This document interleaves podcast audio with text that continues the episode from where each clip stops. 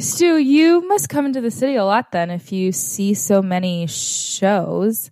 Do you do the quintessential pre theater dinner, everything, make a big evening out of it? No, I'm a wimp. So um, I'll leave work a little early.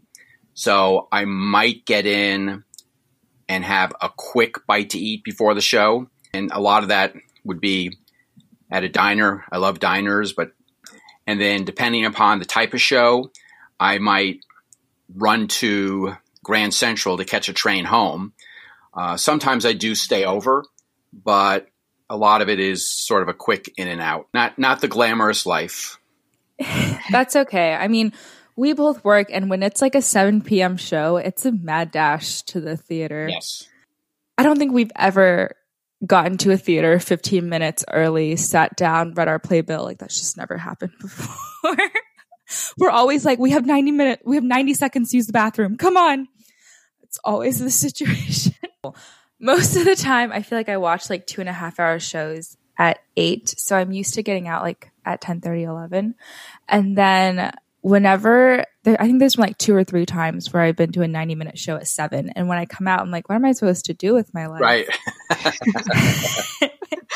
yeah. You could have a second dinner. Yeah. Right. Right. Or you could just sort of sneak into act two of some musical. yeah. Exactly. Yeah. No, those, those are, um, you know, in, in, in the old days, uh, I'll date myself, but you know, when I first started going to the theater uh, as a young teenager in the 70s and you know even 80s and 90s you know, it was always 8 p.m and then 2 p.m matinees and then they changed i don't know how many years ago but they were experimenting and it was thursday nights at 7.30 and i think mm-hmm. they were mm-hmm. trying to, to draw people in more because it is a late night mm-hmm. and and nowadays it's just it's all over the map seven o'clock? Is it seven thirty? Is it eight? Oh, it's opening night. It's six thirty. Yeah, the most impressive thing is um so there's a bar I love in the area that I keep dragging Christine to called Bar Central. And they are like basically frequented by theater goers and cast members. Um and when you make a reservation with them, they'll usually be like, I'll be like, hey, can I get a time Thursday night?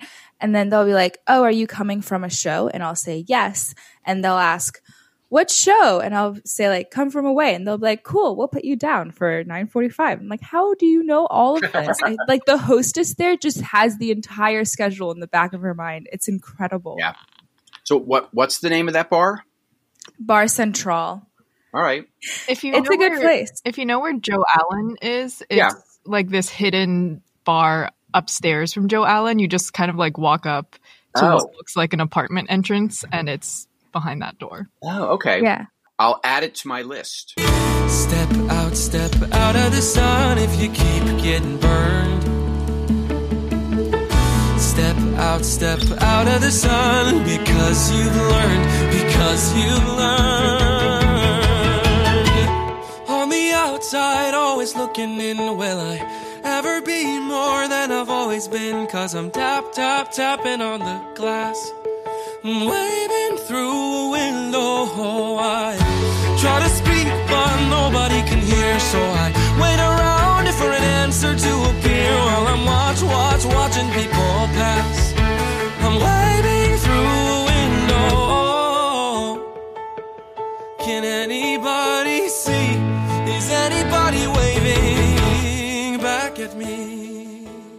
So, welcome everybody to Bottomless Broadway, where we talk musicals over mimosas. I'm very, very excited because this is going to be our second collaboration. So, as usual, I'm Cindy here with Christine, and we have Stu. Stu Brown, and I have created a 24 7 online Broadway I say Broadway music radio station. It's really show music because uh, I play. I like to say I play the best in off Broadway, Broadway, and the London stage. It's Sounds of Broadway, and it's I got a, a great domain name, so it's soundsofbroadway.com. I have an app for the iPhone and Android device. You can also li- listen wow. Google Player, Amazon Echo, and I have oh, let's say about 4,800 songs from 630 musicals in my database. So, mm-hmm. and what I do is I will program most of of the week. So it's not just going to be some automated station that throws in music. I actually have listened to your um I use the app and I've I've listened to it a few different times and you do have a really good mix of like shows I recognize and newer shows and classic shows songs that everyone knows. And also like you said the lesser known shows some flops some of which like the names of the musicals I recognize if not the songs and some of which I just have never heard of completely before. And it's pretty cool to see that mix. I actually used to listen to like the Apple radio station where they have um they have you can like build a radio station off of like Broadway albums. And I did notice on that one they if you listen to it long enough, they start playing the same songs again and again. And it's like probably like a, a 15 musical rotation or something like that. But yeah. I don't know if I've ever heard the same song on your station. And I think I'm the only person that does this is every night from 8 to 10 p.m. there's an all request program and you can make the request at any time during the day. So you can go search the database and play your favorites, or you could, for example, you might have heard a song from a show and you go, wow, you know, I really liked that song from Desperate Measures. I wonder if there are any others. I love that show. How did you see the show? I had met the composer at, oh, I was at a theater in Connecticut. I think I sat next to him. We were talking and so I, I, I read about it and saying like, oh, this seems like a lot of fun. So I just called up for tickets and and it was. And and again, I was talking about casting and it was just so perfectly cast. I mean, every actor and actress was just perfect. And it was just a very tuneful show, a very funny show. And, uh, and really one of my favorite songs that I play a lot it's called well, Just for You, and what else is the other one? I love Just for You. oh my god! And it's a beautiful day. You know, it's just a very simple. Yes. Wait. Oh my god! Literally, like two weeks ago, I told Christina I have "It's Beautiful Day" stuck in my head, and she was like, "What is what?" I slept with another guy just for Shot a man and watched him die just for you. Dressed myself up like a nun. Ooh, sounds like you had lots of fun, but I'm in jail for what I've done just for you. You say that you love me, but you don't have a clue. Your love don't come near what I do just for you. I stayed with that man all night just for you. That shows that you care, all right. Yes, it do. I was good as I could be, and I did it all for free. They're gonna hang me from a tree just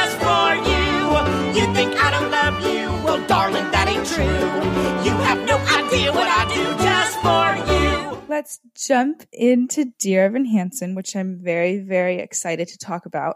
But before that, as you know, we like to have some alcohol. Um, Christine, are you drinking anything? I have some white wine. Stu, are you a drinker or? I I am the occasional drinker. But I, for the occasion, I, I did pull out a, mm-hmm. um, I can't, I can't pronounce it, but it's a grapefruit beer. That sounds really exciting. How is, does it taste like grapefruit actually, or is it one of those? Yeah, it really awesome. does. But I'm also a, a, uh, a Riesling uh-huh. person. Christine's oh, cool. a complete white wine person and I'm a strictly yes. red person and we split lots of bottles of wine. And every time we compromise, we're just like, let's just get a rosé. I don't even know if like either of us like rosé that much, but it's just the color in between. so, Dear Evan Hansen is about a high schooler named Evan Hansen who has social anxiety and gets caught up in the suicide of a classmate, Connor Murphy. The school knows that Evan and Connor are not friends. They've pretty much never spoken, but Connor's family finds a letter in Connor's jacket pocket and believes that Evan is Connor's best friend. And because Evan has a lot of social anxiety and also a massive crush on Connor's little sister, he finds it really difficult to tell Connor's family that he doesn't know Connor and basically a lot of high school like craziness, but also seriousness ensues. Yeah, I, I it seemed very real, and especially in today's world where social media can just envelop you, and a lot of high school kids, even college kids, you know, they they kind of lie and try and weasel around things, not realizing that it's going to catch up to them which is what happens in in Dear Evan Hansen. You know, sometimes it's it's hard to watch. The audience is in on the secret. First of all, spoiler warning. But I agree, it is very hard to watch, but I don't know if it did catch up to him all the way. Like, even though it was hard to watch, it ended up being a lot easier to watch than I expected because I feel like everyone let Evan off pretty easily. I did the thing where I like listened to all the music and figured out what the story was before I saw the show. So I kind of knew what to expect going in. But definitely, you just feel a lot of anxiety for Evan while you're watching it. Yeah. Um, but, and so I had thought because it's a completely original story, I thought it was really impressive that they managed to write this story like completely new and interweave all these different threads. But I also think once I sort of investigated it more after watching it, the more you kind of pull at those threads, the more they kind of come apart a bit. A lot of the show hinges on you really have to be on Evan's side.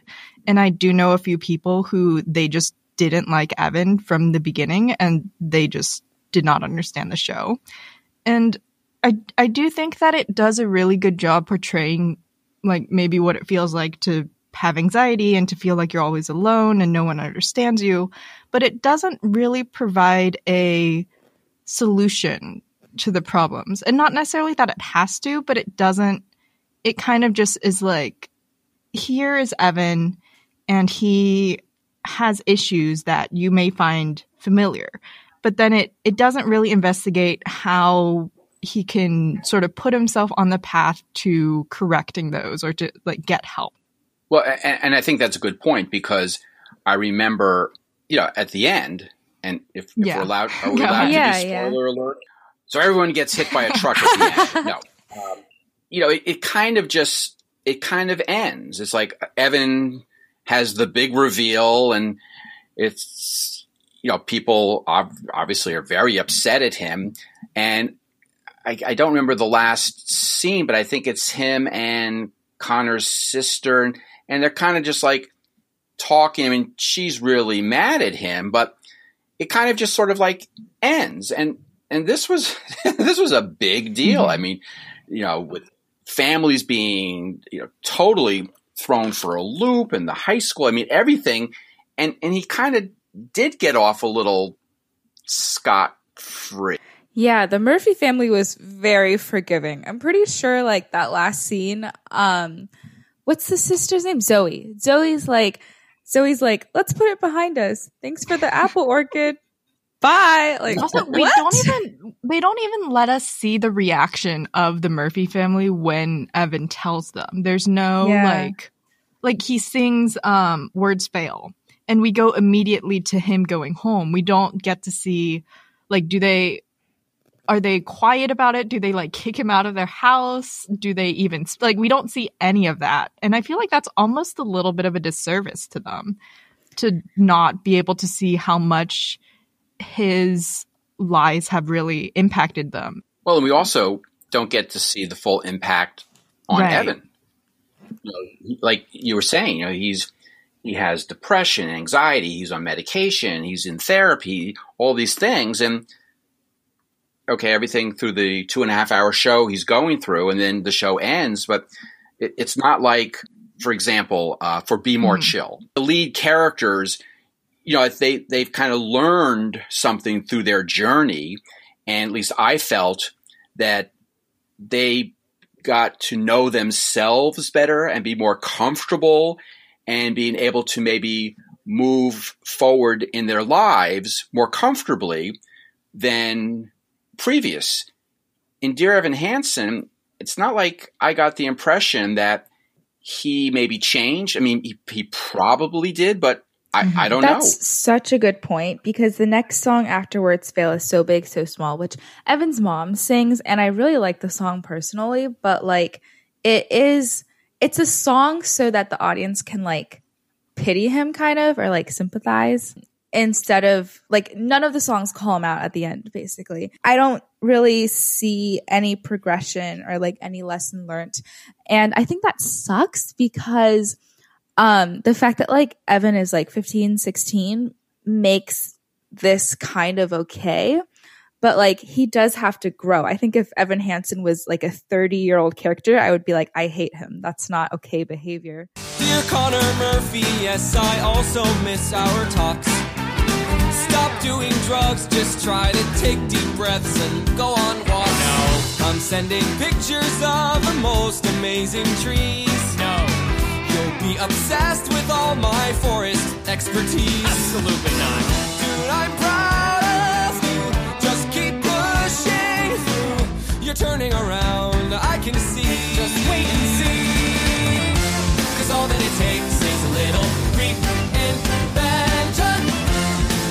change if you give it your attention. All you gotta do is just believe you can be who you wanna be. Sincerely me. you know, when people are listening to our conversation, they might be thinking, wow, they hated that. I'm not going to go see that. I mean, I really love the show. I thought the score is great. The staging is phenomenal uh, with all the screens and, and the movement. I think when you really put it under the microscope, Yeah. sometimes eh, it doesn't really make sense or you know if you really look at it it does kind of fall apart oh yeah Yeah, definitely. Like to be clear, I, I think it's a great show. And I love that a lot of people, teenagers and high schoolers especially, are able to see the show and to see themselves in the show and to find like hope or to, to just gain something from the show.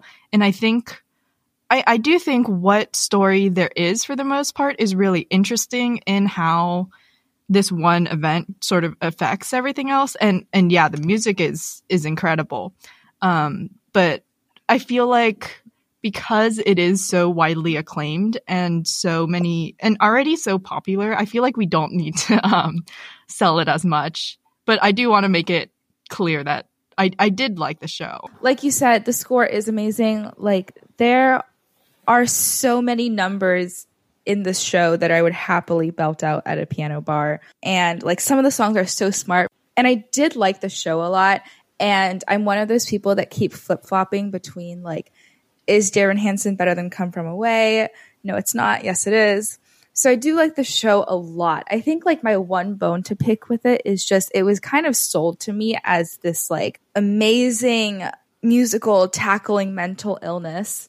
And I just feel like I would definitely not take like an impressionable middle schooler, high schooler to see it because I don't think it conveys the right message. if you're at an impressionable age and you don't really know what you're maybe you're seeing um, it, could be problematic um, so I, I was actually i was reading up on on the show and there was a um, a physician he says that the benefit of a show like Dear Evan Hansen comes from a process known as witnessing, in which theatrical productions can provide comfort to those who are struggling.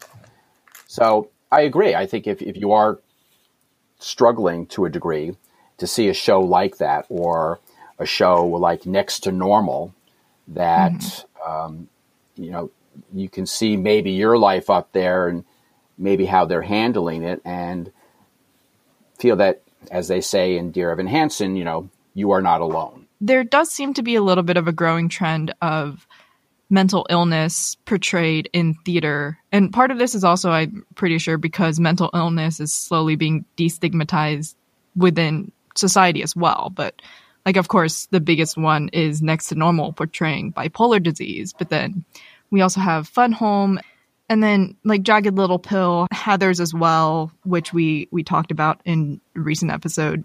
One of the most famous shows goes back to the 1940s, um, and that's called, oh, of course, my mind. Here we go, Lady in the Dark, and that had a score by Kurt Weill and uh, Ira Gershwin, and it was really the first time that psychoanalysis came up in a Broadway musical, but mm. you you really haven't. I mean, I think you're you're correct that people are more comfortable talking about mental mental health, mental illness. Celebrities, sports figures are coming out, and I think theater is is addressing that. You know, we said next to normal. Uh, you could look at, let's say, Grey Gardens, which was a couple years ago. Uh, Be More Chill, the, the big song from the show, Michael in the Bathroom. I mean, right. how many, you know, how many of us, you know, sing that song in the bathroom? You know, that's, you know, you know, we don't want to go out. We don't want to, we're afraid, you know, how are we going to interact? I am hanging in the bathroom at the biggest party of the fall. I could stay right here or disappear, and nobody'd even notice at all.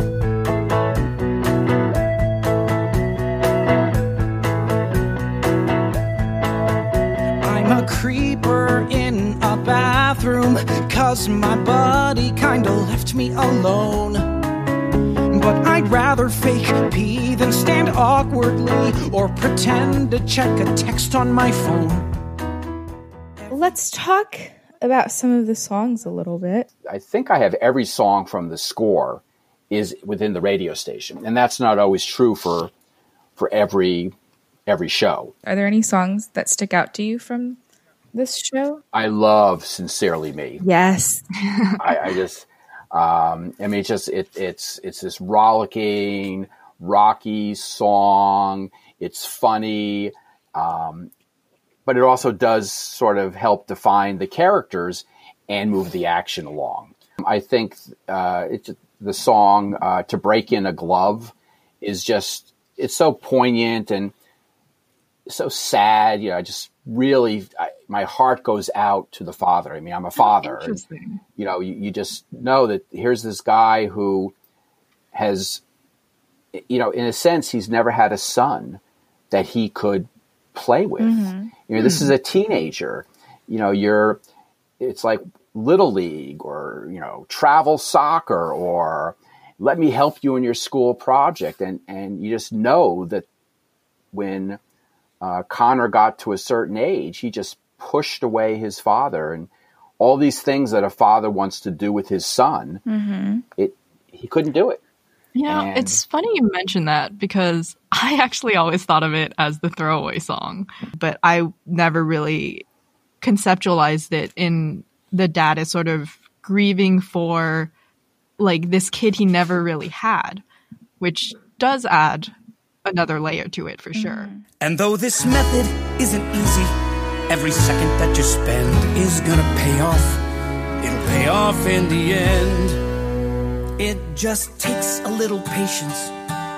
It takes a little time, a little perseverance, and a little uphill climb. You might not think it's worth it. You might begin to doubt, but you can't take any shortcuts. You gotta stick it out, and it's the hard way, but it's the right way. The right way to break in a glove.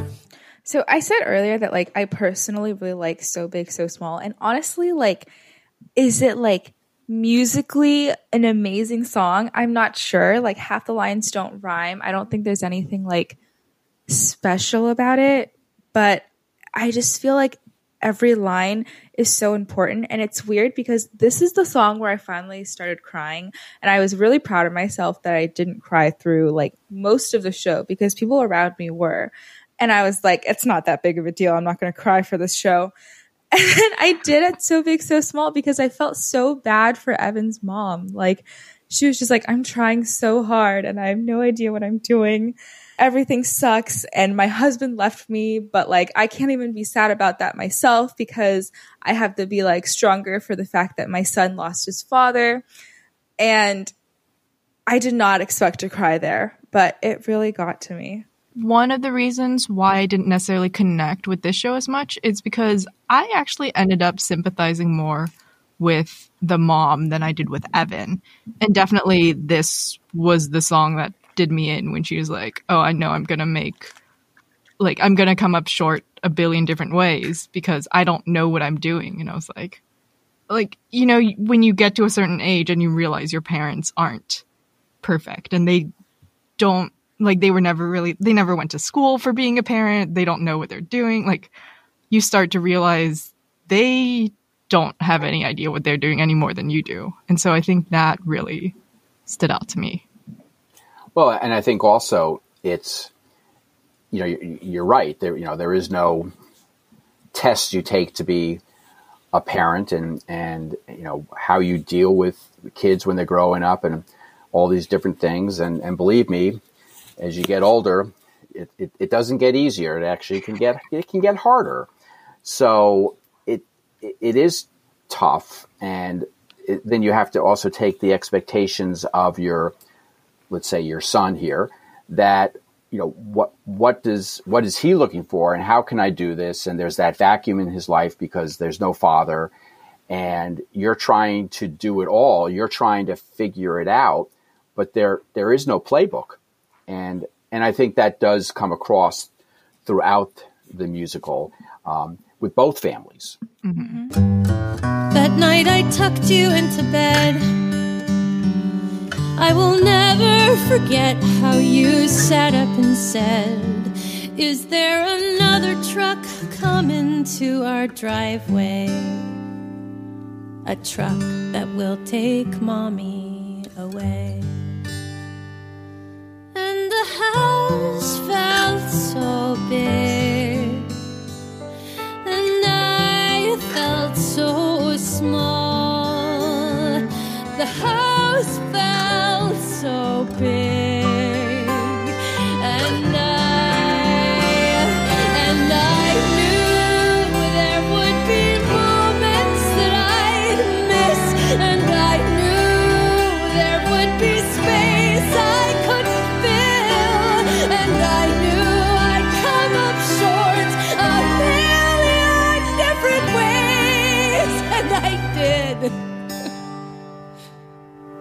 Cindy mentioned Requiem earlier, which is probably my favorite song from the show just because like it not only shows the Murphy family as a whole, but it, it shows the different ways that they both sort of cope and like not really even cope with Connor's death. Like Zoe and I, I find Zoe's plotline really interesting and I, I really wish we heard more from her where she was like, Well, Connor was horrible to me. I don't feel the need to grieve him. But now that he's dead, everyone seems to want to make him into this saint. And I think that's just a really interesting perspective. And then you see the mom kind of make him into a saint and being like, oh, he was, I mean, like, he was her child, but he, she's also just like very, um, just upholds all his positive characteristics where and the the father is is actually pretty angry about about him committing suicide because he's like I did everything I could for you but now you're just throwing it all away. And so I think that mixture of how this family um, reacts to this suicide is just a really interesting song.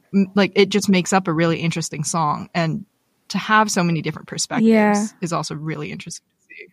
Well, I I think again when you're you're looking at an incident like this, when some you know your child, it's not the neighbor's child, it's not a relative, it's your child takes their life.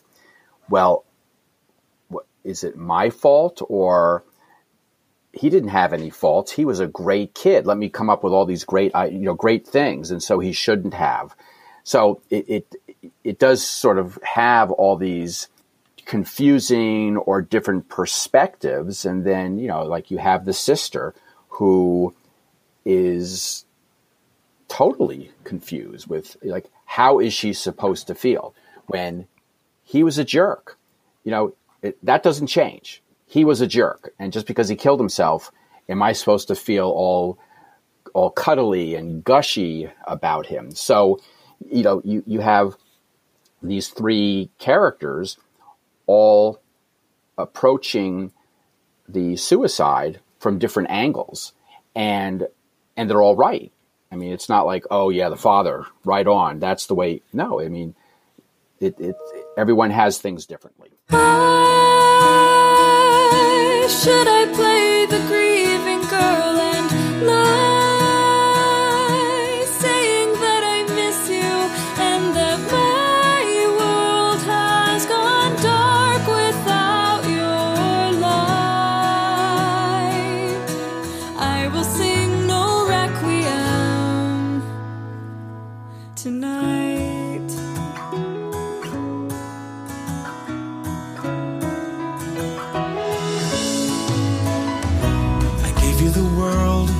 it away. Leaving these broken pieces behind you. Everything wasted, nothing to say. So I can sing no requiem.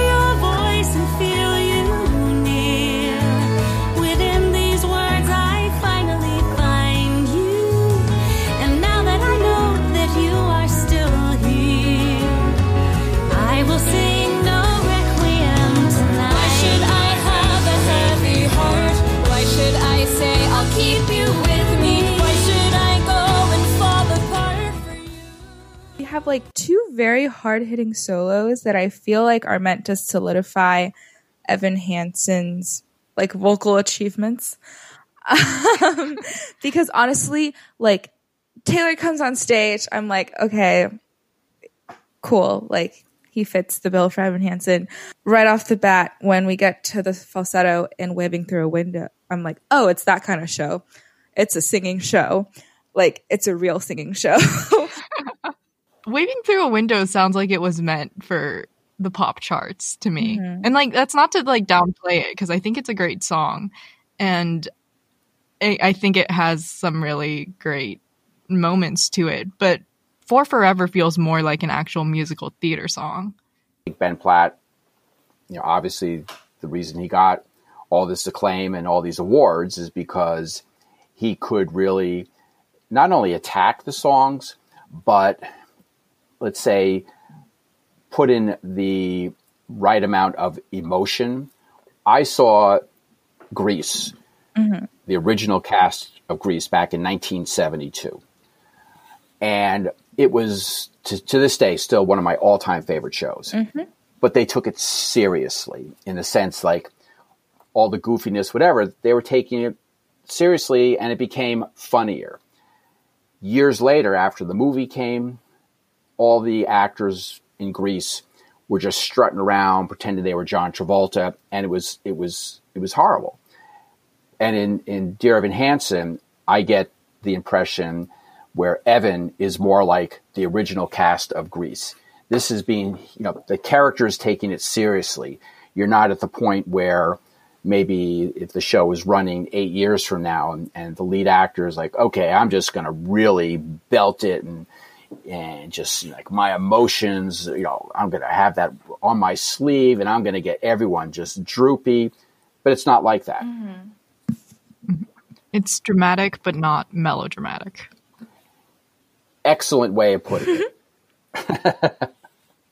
I like my Grease analogy better because I get to I get to I get to throw in that I saw Grease back, you know, when it when it first I mean, that's amazing. gotta gotta name check those things. That's right. End of May or early June, this picture perfect afternoon we share. Drive the winding country road, grab a scoop at a la mode, and then we're there. An open field that's framed with trees, we pick a spot and shoot the breeze like buddies do quoting songs by our favorite bands, telling jokes no one understands except us two. And we talk and take in the view. All we see is sky for forever. We let the world pass by for forever.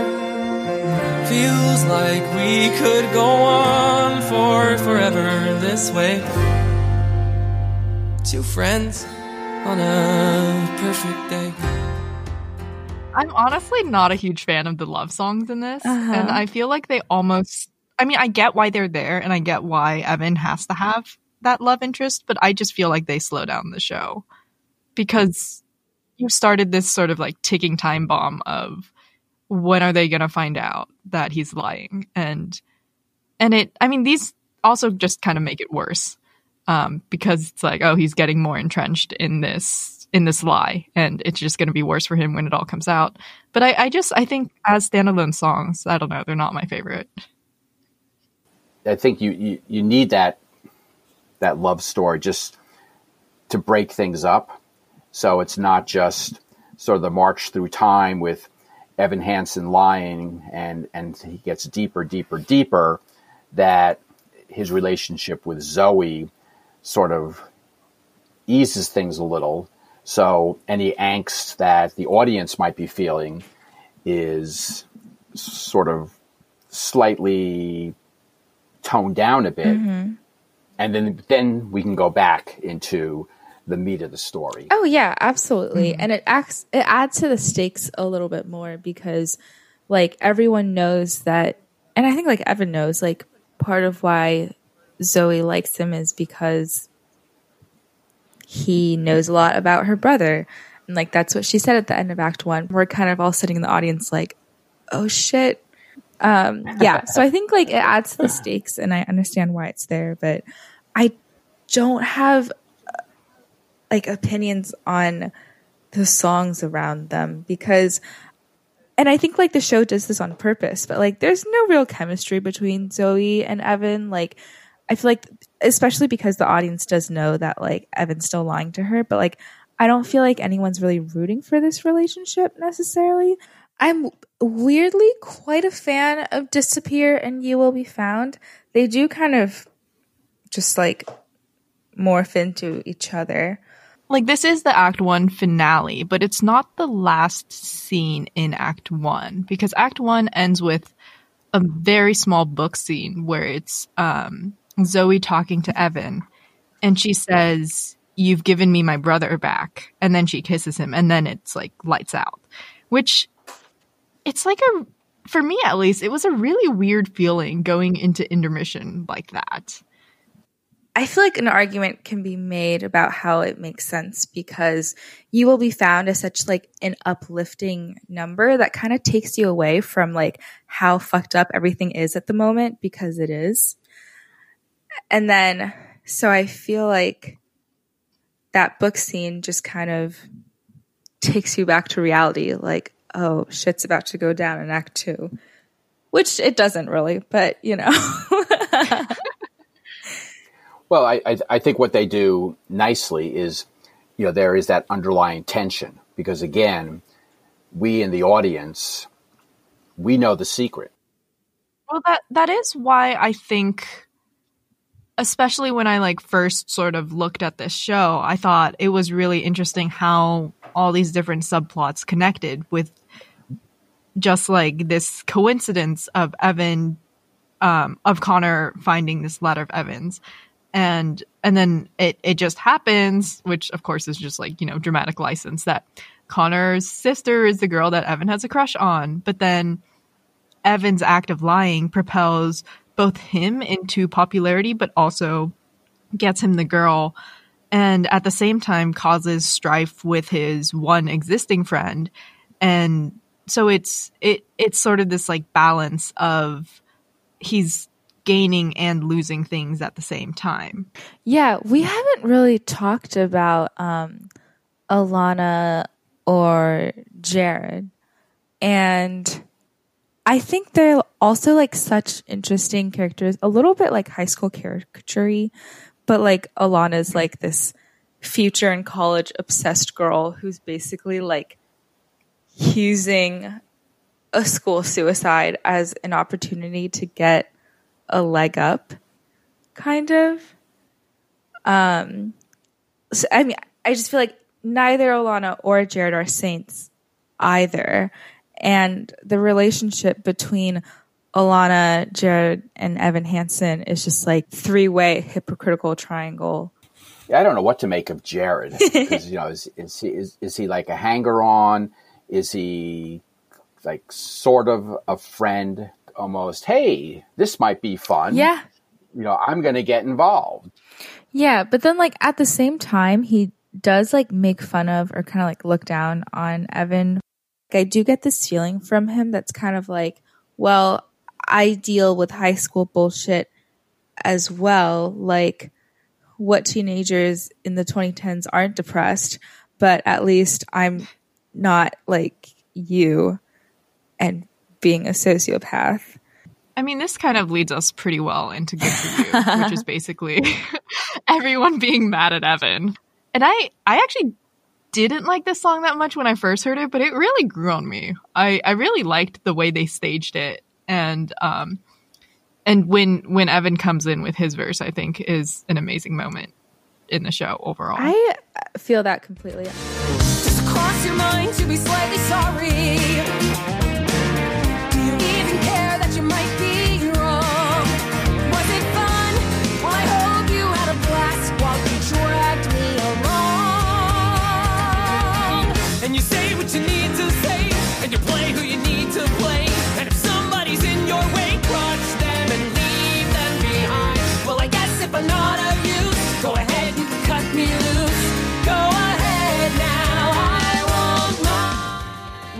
really talked about Heidi Evan's mom that much up until So Big So Small, but when I saw that Rachel Bay Jones won the Tony, I honestly didn't think that Heidi had a lot to do in the show. So I was like, oh yeah, they just, you know, gave it to another part of the Dear Evan Hansen cast.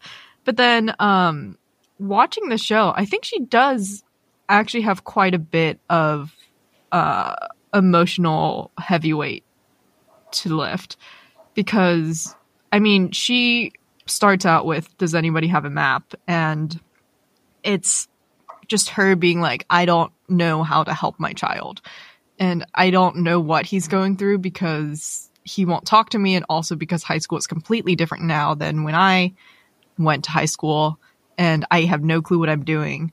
And then, of course, Evan finds this other family who's like richer, who like they have a stay at home mom who can always be there to help him out and who can always spend time with him.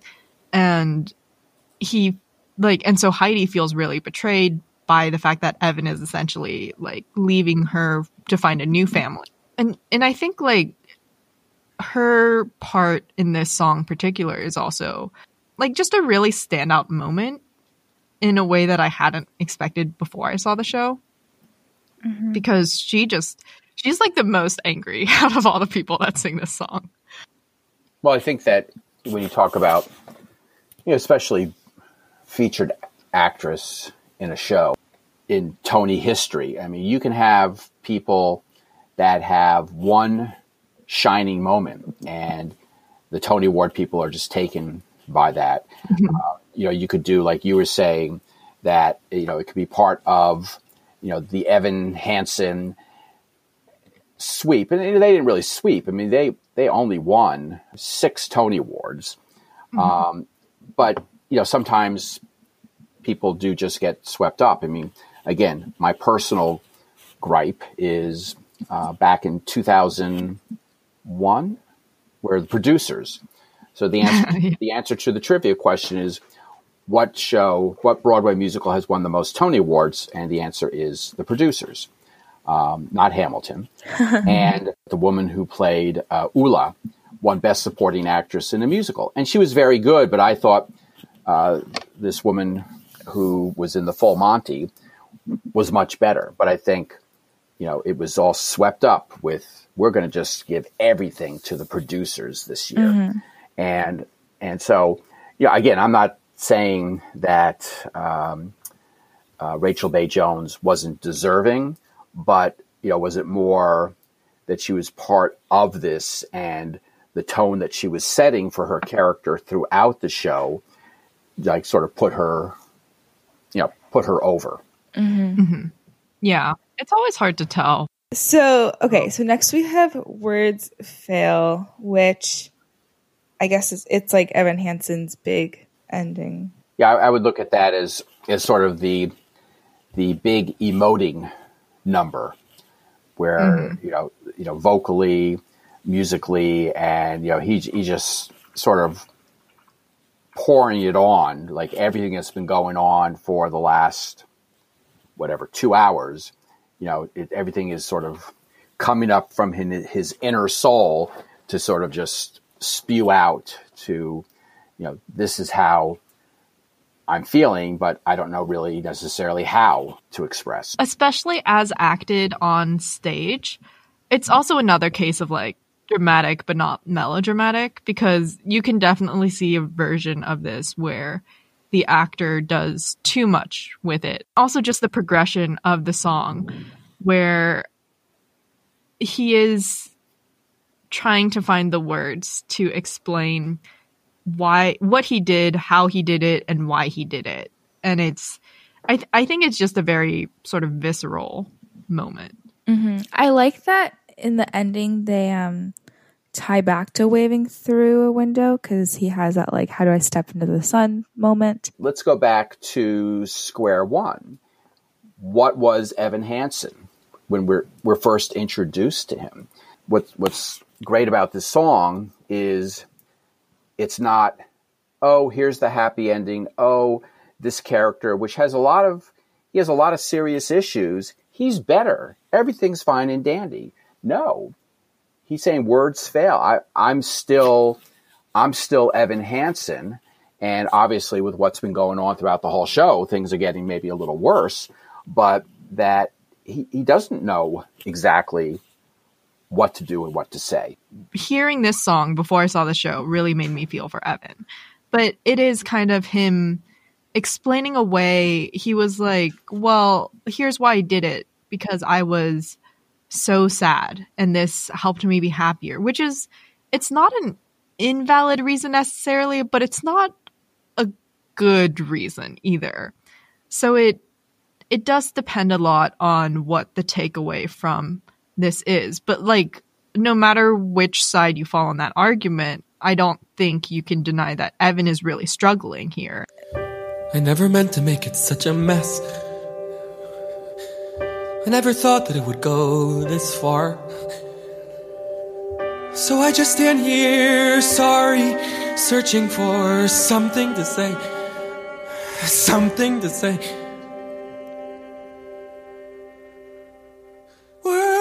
Words fail. Words fail. There's nothing I can say. Stu, Christine and I have discussed this extensively, but it was a competitive year because it was the year after Hamilton, and um, a lot of people feel like Come From Away should have won instead. How do you feel about just like that Tony decision? looking at the best musicals, you know, Come From Away, Groundhog Day, Natasha Pierre, Dear Evan Hansen.